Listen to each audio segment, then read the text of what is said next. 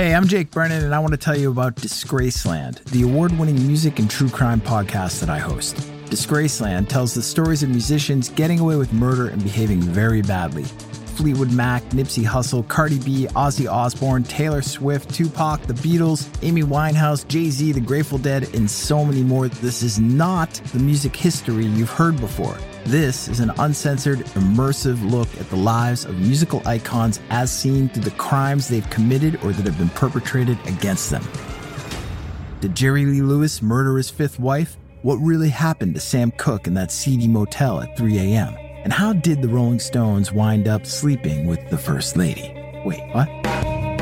New episodes of Disgraceland drop every Tuesday with bonus episodes released on Mondays and Thursdays. So get in, buckle up, and join me in Disgraceland. Available right now, wherever you get your podcasts. Rockarola.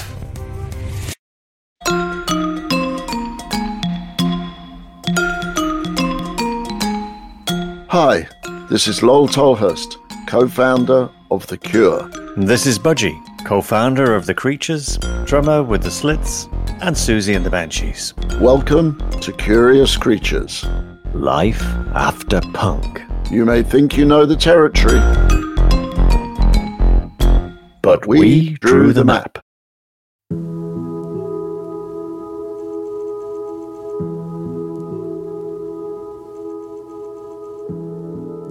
So, what we're going to talk about today, um, I think your fourth album with the Banshees. Well, no, it was the fourth album of the Banshees, but it was your second album, right? Ah, yes. Is it Juju? First album was Kaleidoscope. Right, That, that'd be 1980, I think 79, 80. right. Yes. Uh, that's what we're talking about, ladies and gentlemen. Uh, Juju, fourth Banshees album. The de- dictionary definition of Juju is an object venerated superstitiously and used as a fetish or amulet by tribal peoples of West Africa. Mm-hmm. Two, the magical power attributed to such an object, a ban or interdiction effected by it. So a juju involves some sinister, scary goings on, but there's something compulsive and strangely sexy in its undertow. As Cole Porter might have phrased it, let me live beneath your spell, do do that voodoo that you do so well. Ooh, Voodoo. Yeah. There's, so there's a uh, track, on, track on the album.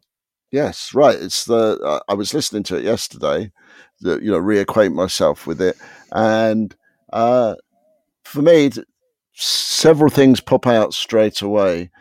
You're playing and uh, John McGeoch's playing. It's that's the whole album for me. Wow. That that is everything in there because you have a lot of very high uh, pitched drums that sound almost jazzy to me, Mm. you know. And there's a couple of songs, Night Shift, which I love. Right? It's it, it's Mm. like you've got that ride cymbal going in the background, and it's like it hangs over like this big shimmer, and it's like it's very scary. You know, drums are not often scary, but that's that's scary. That's sent a shiver up my spine. And McGeoch is, the first time somebody who who is like such a, a creative guitar player. I mean, or just the way he play. I mean, there's some there's some stuff on Mm. there that's just mind blowing. You know, I listen to it again and I think, wow, it's great. So that that's a step up for everybody. You know. Yeah.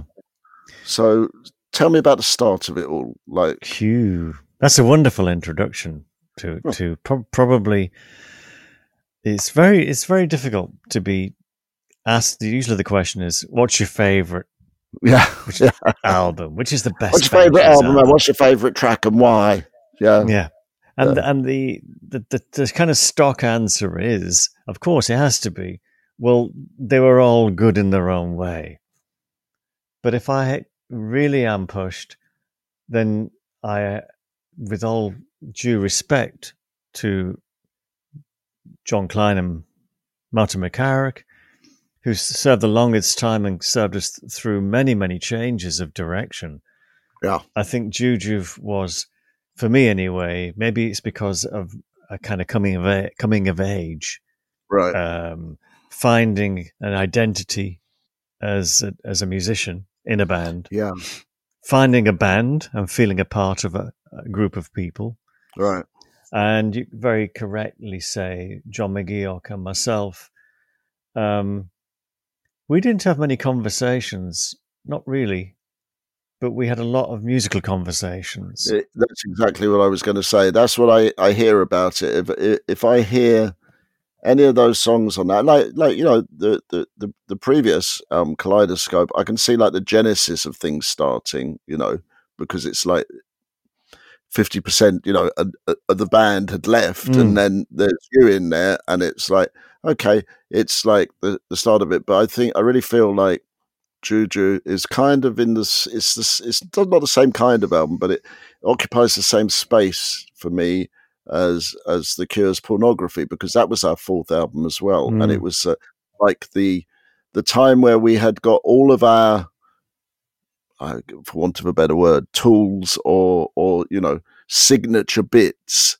yeah. and crafted them into something much bigger. And and this sounds to me like the first time that you know you guys had got that together and and made it. It's a real Banshees album. I'm thinking, know? in fact, we were recording in the Old Kent, not Old Kent Road. It was somewhere where they had jellied eels and pie and mash. yeah, it was right. called the. It was called, I think it was called the Fire Station. Uh, yeah, it was something to do with Manfred Mann. It was an old studio anyway, and we were recording a track called Fireworks. Right, and Fireworks, I think, was pre Dreamhouse, post Juju. Right, and um, but we we'd um, we fireworks was a standalone single. We record, we were recording it, and we came to see you, and you guys were doing pornography up at RAK. Yes, that would be it. Yeah, that was a time. So we came, we travelled as a band to come and see you as a band. Wow. Okay. It was like, yeah, I remember that. let's go and see the Cure, like in yeah. the studio recording their next album. I mean, how many people right. get to say that? You know. No, not many. You know, let's go and yeah. see the Cure. Why were they playing? You know. yeah, no, we were we were we were ensconced in RAK. Um, yeah, going, yeah, making big big noises and big big sounds. Yeah, I remember that. We'd come because you always had a good bar as well. You know. Well, we did. We had a little uh, arrangement with the, the off license with the liquor store across the, the way. And we said, if we go in and just point to things, uh, you will send your young son the owner's young son with with a large box with what we would want to drink that evening, and then we'll settle up with you at the end of the month. You know, yes, which, had lots of had lots of um, black currant juice in it. I I, rem- I recall. Yeah, yeah, that was well. Robert at one point decided he was going to do this thing called the the Guinness Blacklist, which involved pints of Guinness mixed with other things, and blackcurrant was one of them. I so I think it sort of came from from that. Yeah. yeah. But we digress yeah, we digress. Um, As usual. Let's jump on one track. You mentioned Night Shift. If I had to pick yeah. one song from the Banshees catalog, yeah. that would be it. Yeah.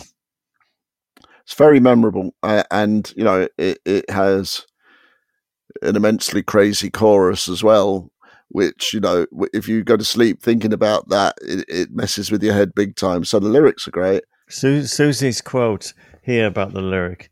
It's um, she says Night Shift was based on a true life murderer, mm. and it was because it was um the Yorkshire Ripper, Peter Sutcliffe, right? Su- oh, yeah, right, yeah, yeah, Sutcliffe. No. And she'd been talking to a journalist who was investigating, and they'd got some inside information that wasn't right. out to the general public. And at least while he was a gravedigger and he wanted to work the night shift because he was ah into um, yeah messing about. Right, right. Oh dear me. And, wow, um, that's made it. That's made it even more gruesome for me to gruesome. think about now. But to yeah. do, I mean, there are several things going on. Um, again, as um, Severin quotes again in his quote on the re-release, looking back, we had, I think we played like one show early '81, and we were playing in disguise as a warm up to playing the Futurama Festival in Leeds. Okay. But what we seem to be doing, I don't think we are on tour as much, but we're playing lots of little shows where we were like playing these songs live. Yeah, that's what I, I heard because I, I, a lot of times uh, when you're in a band that's like becoming you know a working band and successful. You you you do your first album because you've you've got all that material and and you've played it for a few years perhaps, Mm. and you record that. And then you're playing catch up all the time because you know you're on the road, and no matter what anybody tells you, being on the road is not a good place to write new songs. You know, it might be a good place to demo them, but not write new ones. So you're always trying to play catch up, and you end up like we did. We got to like Faith, and we wrote most of Faith in the studio because we had no time to do it anywhere else. You know, so it becomes difficult. But occasionally, you get to a point where you've you've got the songs. You've kind of rehearsed them a bit, and then you go and play them live, and they change a lot live. Did you find that uh, the songs from Juju changed a lot after you'd played them live a few times? Well, the thing was, we played them live before we recorded them. Right. So, I mean, before you actually got to the studio, did you work out like, oh, okay, that bit would be really great if it was more of this or something, you know? It's hard to remember, like things like Into the Light, we'd have ideas for it. Um, That's another great song, by the way. That that's that's like the second track on the album, right? That that just blows my mind. it, it was a, we were definitely experimenting with. I mean, McGee was playing around with this gu- guitar gizmo that he'd found at the studio. So that kind Right. of that kind of bowing of guitar sound is actually little cogwheels and stuff. Yeah. He sort of out Yes yeses yes on that uh, that track, which I like. Yeah, I, he, I, I, I kind of out octopus um, the, the guy from the Muppets. Yeah. what's his name? animal. Animal. Yes, how could I forget him? Yeah. There's some favorite stuff on there. Um, Voodoo Dolly that closes the album. Um, Yeah. it's a kind of precursor to, well, the track that didn't make it onto Juju, um, but not them. In many ways, it's very much a drum based Right. mood. Um, but Night Shift always like John McGee's guitar on Night Shift always makes me think of like probably I mean uh, you know only from World War II films, and there's that Yeah. kind of like a siren that kind of comes on the war the war siren the sound Yeah. of the approaching bombers Yeah. and his guitar always sounds like like an antique sound like as if it's being wound up Yeah. It has a mechanical kind of Yeah, quality to yeah, it. like yes. as if it's hand cranked. And the drums and that cy- cymbal sound, they're almost a composite. It's not separate entities. It's just one big simmering, sizzling jugger- Yeah. juggernaut of a sound, not heavy. And I think No. you were saying, did the songs change much after? I mean, Night Mm. Shift was a key part of our set for many Right. years after the album was right. released. Yeah, I remember you playing it. No. But I, I always liked, you know, it's like hmm, now, now I'm going to get very drummerly for so you know the people who don't want to hear drum stuff, you know, you can go make a cup of tea or Yes, something. Um, in the punk revolution, Yeah. you know, the ride cymbal for drummers was, you know, apart from no, actually, I think he probably played it all on the crash. Uh, the ride cymbal didn't feature very strongly because it was not really a, a sort of it's more of a jazz kind of instrument, you know. And I love the way that you introduced the ride cymbal back into the the lexicon of drumming because. Yeah, I try to do it by bringing the splashing that nobody was Yeah. doing before, you know. But a lot of punk stuff, punk drumming was like very heavy on the snare, blah, blah, blah, and lots of crashes left, right, and center. and lots of hi hat. Lots of hi-hat, yeah. Yeah, yeah, doing those impossible, impossibly fast hi hats. the the ride cymbal was seen as a bit of you know well that, that's a bit Louis Bellson that's a bit old jazzy you know Louis we- Bellson was a, a huge influence. there you go Not there his you go style. so you you channeled it yeah, not his jazz, not his style of drumming. I didn't have his chops, but the sound, Yeah. The sound he made. the sound the sound is great because what that cymbal and bear in mind dear listener it's one piece of metal. It's one piece of metal and some wood playing it and the man behind it playing it lifts that whole track. Without that track without that in the track there is no night shift. It's like you know it would just be an, a, it wouldn't be like that. It just that gives it its menace and it's uh so now you know what, what drummers do in kitchens at parties. We just Yeah. go, without your cymbal, it'd be nothing. Yeah, yeah. a- And unlike guitarists, we let each other know the secrets of how we do things. We do, You know, we do. guitarists sort of hide all that stuff. You know, they're like, "Oh no, I didn't use that pedal on it. I used um a special, a special pedal, specially made for me." I tell you, if we carry on in the drum track, um, the bass drum is also a key figure. Oh yeah, it's, it's, yeah. it's- it's got that little skip. Like, there's no there's no single bass drum except on the stops and on the the big the big back in again. Um, Yeah. On the fuck, I'm gonna Yeah, might as well because it's and that bass drum bum bum bum bum came. I imagine it came from Mr. Bonham from yeah, bum it sounds a bit like Gat him. Yeah, bud bubba gat bubum gat bud Yeah. bubba. So I didn't put the th- second part of when the Levee breaks in. right. So it was The just second part of the bubum, phrase in. gat Yeah, bubum gat bubum. But it's not gap. It's not a snare drum. It was a tom. So it's No. bubum right. boom bubum boom with the ride cymbal. Yeah. So the whole thing is like bass drum, tom, and ride cymbal, like going shh, Yeah. like a big cauldron.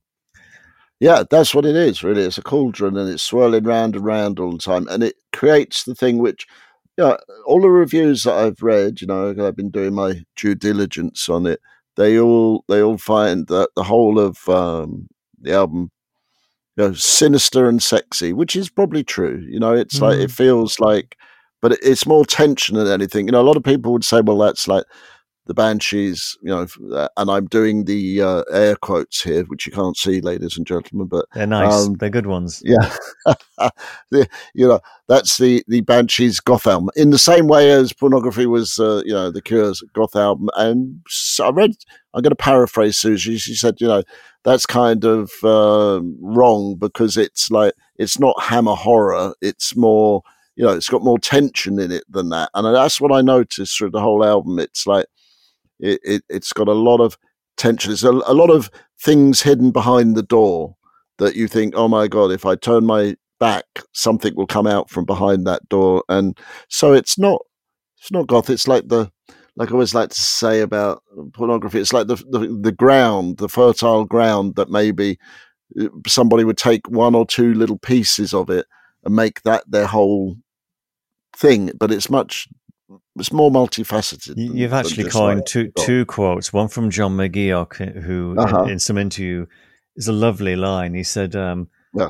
"We were more Hitchcockian, uh, Yeah. blood, blood dripping on a daisy, than putting Yes. putting fangs into something." Yeah. No, Alfred- I read that one. It's, it's Alf- Alfred It's Hitchcock, and then Siouxsie, like right at the end of the, this uh, little quote here from her, she was talking about the bands that came along afterwards, and she's saying there was no Right. sense, no sense of tension in their music. Which is what you just Right. said.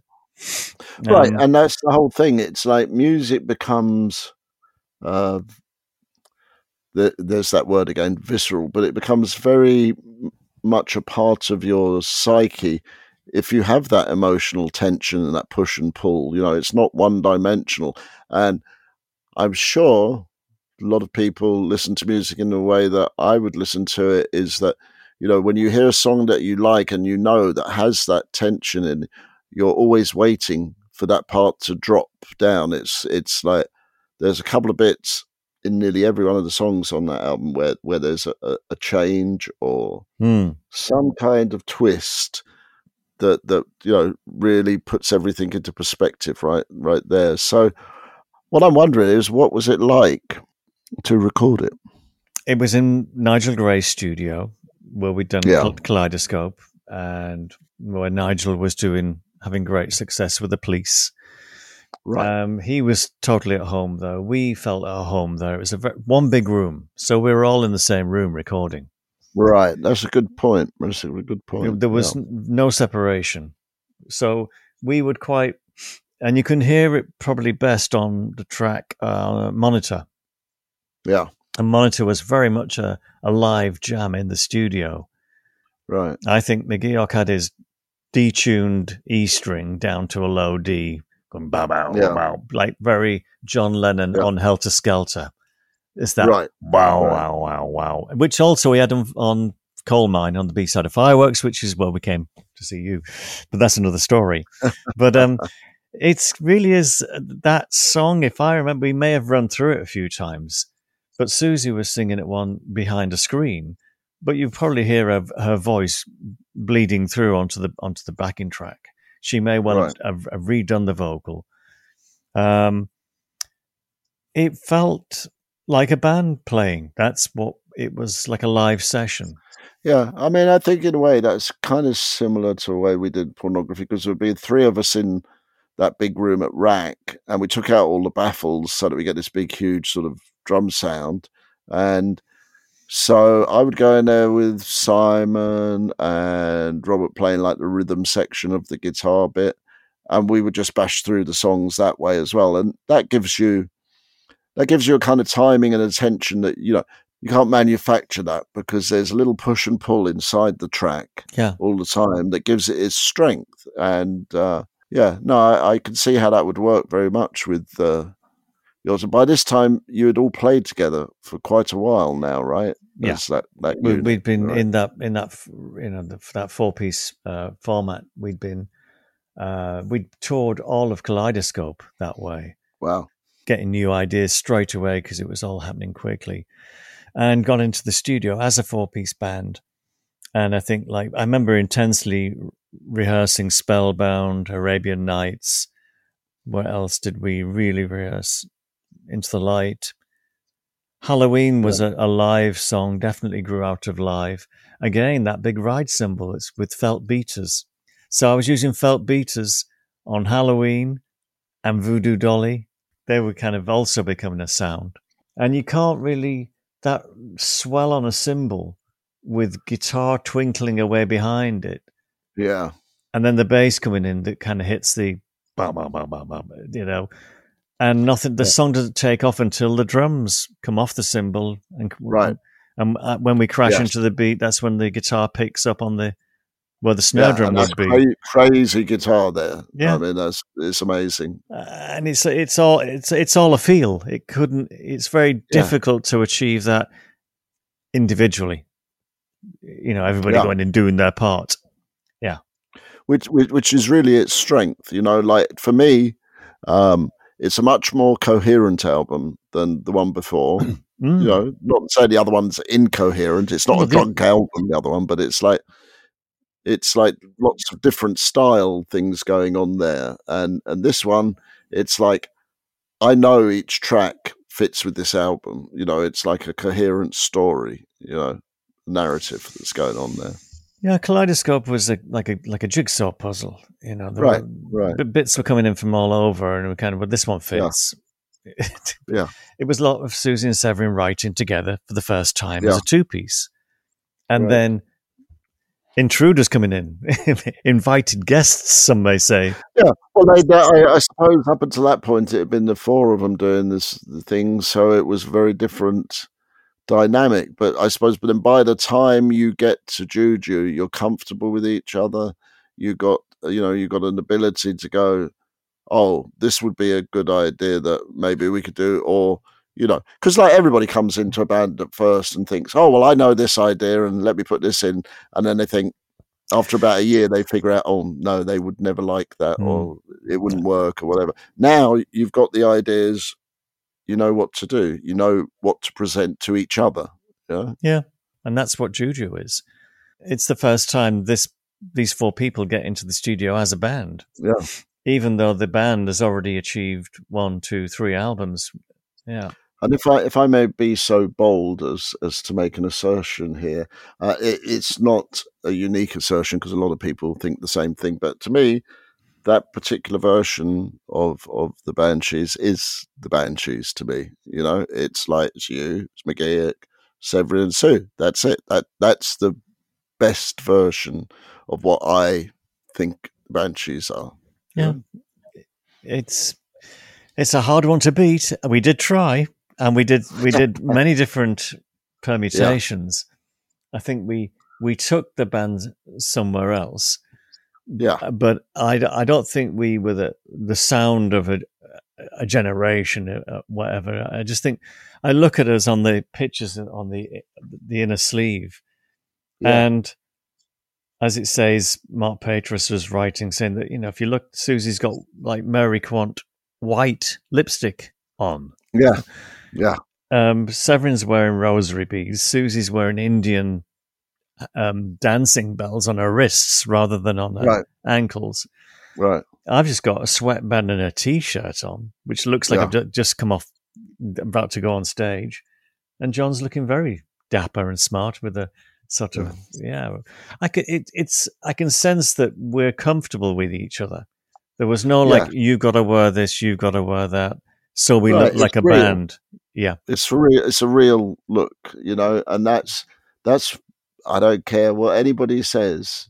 People can sense whether what you're doing is authentic or not, and that's the first sort of time I felt that that it's completely authentic. You know, yeah. not that it was inauthentic before, No. but you know what I mean. It's Well, like it, it, it, you've you've got it all there together. chemistry. Yeah, It's an interesting thing. If I think back, every day going to down to Surrey Sound Studios, it, Right. every day felt like a sunny morning. That's the abiding memory. It is Right. it, it, I don't know. Was it done in the spring of '81? I, I don't. yeah. I was going to ask you what time of year was it? Was it was it sunny or was it you know, usual miserable, rainy, horrible old England? I Yeah. don't recall it being miserable and rainy. I remember remember we actually arrived early, started early. Studio door was mm-hmm. sometimes open, and that could have been Kaleidoscope because it was the same studio. Mhm. But it certainly wasn't a, like a closed basement studio with brown walls and All right, and shag carpet. yeah. no. Uh, and we were in the studio all day, and we. What I just remember is we. It wasn't a long time in the studio. It, it Right. felt like a, it was like a live uh, recorded album live. Yeah. Well, you had rehearsed all of those because they played them on the on the road. So Yeah, yeah. all- But it's like you don't have to stop every so often and go, "No, you play the D after that fourth bar," and and then uh, then Budgie does the triplets on the hi-hat. I don't. There there was there, there was no music scores. There's no no there was no written map anywhere. I just we No. just we just knew the songs. We we Yeah. played them. Right. Um, so I suppose it really is just a matter of getting the performance right, uh, catching capturing the the mood and the essence of it. So you know, night shift was a hard one because of that abrupt stop. Yeah. because because you can't count it because No. you just got to feel it. Yeah. How many times did you have to feel it before you got it right? Even the one that's on the album is like you can feel it so, somehow only just making it. And Yeah. there are many moments live where the audience would count one, go, three, go," and we'd almost we'd almost hold it back so we not to have them count us in. Yeah. So, I'm sorry, we're going to do one more beat. No, Did, did anybody come up to you after that, you know, on live and go, "Oh, you, I liked it all, but you played that one wrong." yeah, You know? yeah, yeah. You're too slow. We were in time. You were not. yeah. We were in time. You were wrong. No, Uh, so- I've, had people say that. we know, have we in- have gr- group precedence over when we come back in. Yeah. I mean, we, we're kind of skirting the fact that you know, like Siouxsie had "fuck" in the chorus. It was just, Yeah. you know, and you say it's a scary line. It's a very scary line. It's a strange one because I think she's writing from the point of view of a serial killer. Yeah. I believe that's what the position she's taken as Yeah. what it's like. Yeah. It's almost like Which makes it even scarier. Yeah, I'm, Because- I'm, because, I, I um, put it out of my mind because I'm out of my mind with, in Right, heaven and yeah. hell with you. It's uh, Yeah. it's I you know you can look at these when you're actually in and playing, you get you feel again. It's that feeling that you get from the tone of the voice, the sound of the words. Yeah. You can't miss a word like "fuck" in a lyric, and Well, I did for a long time. I did with that song until I until I actually thought I can't hear what what did you say then? I looked it up and I was like, oh, mm, oh, okay, yeah, ki- fuck, yeah, kill the kill the others, kill the mothers, wherever it is. Fuck the Yeah. others, kill the others, and it's full of very dark and deviant and places you don't want to go. They're not they're not that hospitable.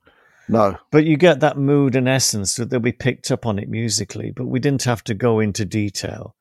And afterwards, you now here we are, like forty, how many years later, yeah, and I'm finding out things about the lyric.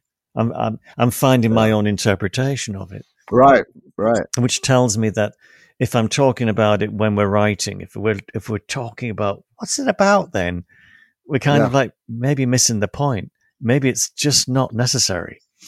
I don't need to know everything. I often think that, uh, you know, and this is true in in the stuff for the Cure. I mean, a lot of stuff, a lot of lyrical stuff for pornography. Now, I know where a lot of it came from, but I don't think it's necessary to let everybody know that for them to appreciate it or understand it. You know, No, so I can look at songs like Siamese Twins, and I know pretty much exactly where uh, some of those lines came from because I wrote them and I know where they came from. But you don't need to tell everybody everything for it to be. Uh, enjoy- you know, it's kind of like a movie. You know, where where you have Mm, things are hinted at and not necessarily always revealed. You know, until the end, and then you go, "Oh, I knew it. I knew that's what was coming along." Same with a good book. The same thing. You know, it's like saying was was Halloween inspired by those films? yeah. Was Halloween a Hitchcockian thing? Was Mm. To do with All Hallows Eve? Right. Or was it just a great way of getting trick or treat into a chorus? Yeah. I like Spellbound as well, though, because I think that you know that that was a, a, a title of a Hitchcock film, right? That was So, the title of a Hitchcock film. Yeah, uh, that was the one with the Dali Yeah. bits in Dream it well. sequence. Yeah, yeah, Things we've kind of grown up on, and we all, again, we Yeah. were all of the same age. Uh, Yeah. I think McGeoch and Severin slightly older than Siouxsie and myself, but only by a couple of years. yeah, So we'd grown up on a, a similar diet of black and white Right. film noir, Hitchcock, Yeah. Polanski. Repul- Repulsion, all those films. Yeah, they're all great. So I'm going to throw this out out there now. And my feeling is that really great albums are always at the, the the nexus, the pivotal point of things like that. You know, they they they happen to be part of the the social fabric of what's going on, and and you know their place in time. You know, there's some albums that if you release them now, nobody would have ever had bought them, and and you know other albums that uh, uh, succeed now only because of their their point in in time. I mean, it's a bit convoluted, but I think you get what I mean. know. Well, interestingly, here in uh, in Europe, uh, as I am in Berlin, I was going to say here in England, but I do forget sometimes where I'm Yeah. I'm actually based. Um, that little island over there, just off over in the North Sea, Yeah. the British Right. Isles. Um, Netflix has just put Kate Bush back in the top ten Wow, with Wow. running up that hill, yeah, and she's very excited about it. Is Kate? the uh, Sex Pistols song about the Queen has gone back into the charts or something again, which is Uh, originally kept kept off the top of the charts by who was it now? Was it Culture Club? Culture Club kept us out out the top of the charts. I was watching. I, I was watching this a series based on Steve Jones' book, and I, I was watching it last night. You know, and they've got the first time that uh, you know God Save the Queen was put out, and that, and I just wonder. You know, we're thinking back about that. Think like on that day, you know, because I, can remember what we did for the the Queen's Silver Jubilee, as it was. I think we played. That's it- right, the Silver Jubilee. yeah, we played this festival sort of on this golf course near our town with about 20 people, you know, and it was like on the back of a, a truck or something we played. And uh, I wonder, you know, if we thought back then, okay, fast forward 40 years and that song is going to be back in the charts and uh, huge. Bizarre. No. So I'm still waiting, lol. You know, I think we, we did miss our, our not our opportunity. But you know, the, the, the charts were fickle then. I don't think they Yeah. were very um above board all the time. I think there was a lot Right. of pay- payola going on. Um, Right. I think somebody was a bit mean with the payola money on our part. Yeah. And um, I think we were just a little ahead of the time as well. And um, I, I think that we're still waiting for the world to catch up with uh, Yeah. Siouxsie and the Banshees and Juju. yes. Well, because I'm catching up. I'm I'm still thinking this is like, did we do this? I love it when I feel Did I do that? All good albums are always ahead of their time. You know, that's that's the nature of the beast. I mean, it's like, you know, what do they say? A prophet is never recognized in his own land. You know, that's that's what happens. Oh, I remember putting out pornography and people like, you know, like, oh no, it's too dismal, and oh no, oh no, and then you know, ten years later they love it. So yeah, Yep, yep. who knows? Anyway, But did did it start a goth the gothic movement? Lol. uh, maybe that's what I'm going to say. I liked your introduction for Juju. I thought you know the, the head on the front there, the, this little thing at the front cover Yes. of Juju. Yes. It was found in a, a, a museum over in the east of London. There's a Right. artifacts museum, African artifacts. I think Yeah. probably stolen from some village. But okay, of course. found it, and it fitted the the kind of scheme of things. The Yeah. art department at Polydor had this line around all the musical notation collage, right. and um, we just worked with them, put that together, and it kind of what like one of those sort of these serendipity, serendipitous moments where everything comes together, and it seems like you've planned it from the word go, but you haven't. It just No. I think what happens there is is that your artistic antenna are are open and you know the universe or whatever is you know this is going to sound very hippy dippy but it's true um is guiding you towards the things that you need whereas before you might have walked straight past them and not seen them and and now because you're you know mm, your chakra, whatever, you know, your kundalini is risen and, and it's open, all these things come to you. I know that works a lot of the time. You know, when when when things are right, stuff just happens and you have no reason no. for where it came from or how. You know? I'd say, I'd say, in closing, from, my point of view, anyway, I'd say Yeah. that, that this album would be very hard to recreate and very hard to do justice to. It would Yeah. be very difficult to re- go in and record this album in this way, in the way it was recorded now, yeah. um, because there's t- there'd be too much in the way. I think Yeah. Yeah. it's quite a simple recording. Uh, Well, it's simple, but the, that's the beauty of it. You know, the beauty Mm. of it is is like, hey, going back to Nightshift. You know, it's just a piece of metal hovering in the air makes the whole song. and it makes you want to go, look out. It's Yeah, in the yeah, sky. It's hovering in the sky. What's it doing? Where's it going? Yeah.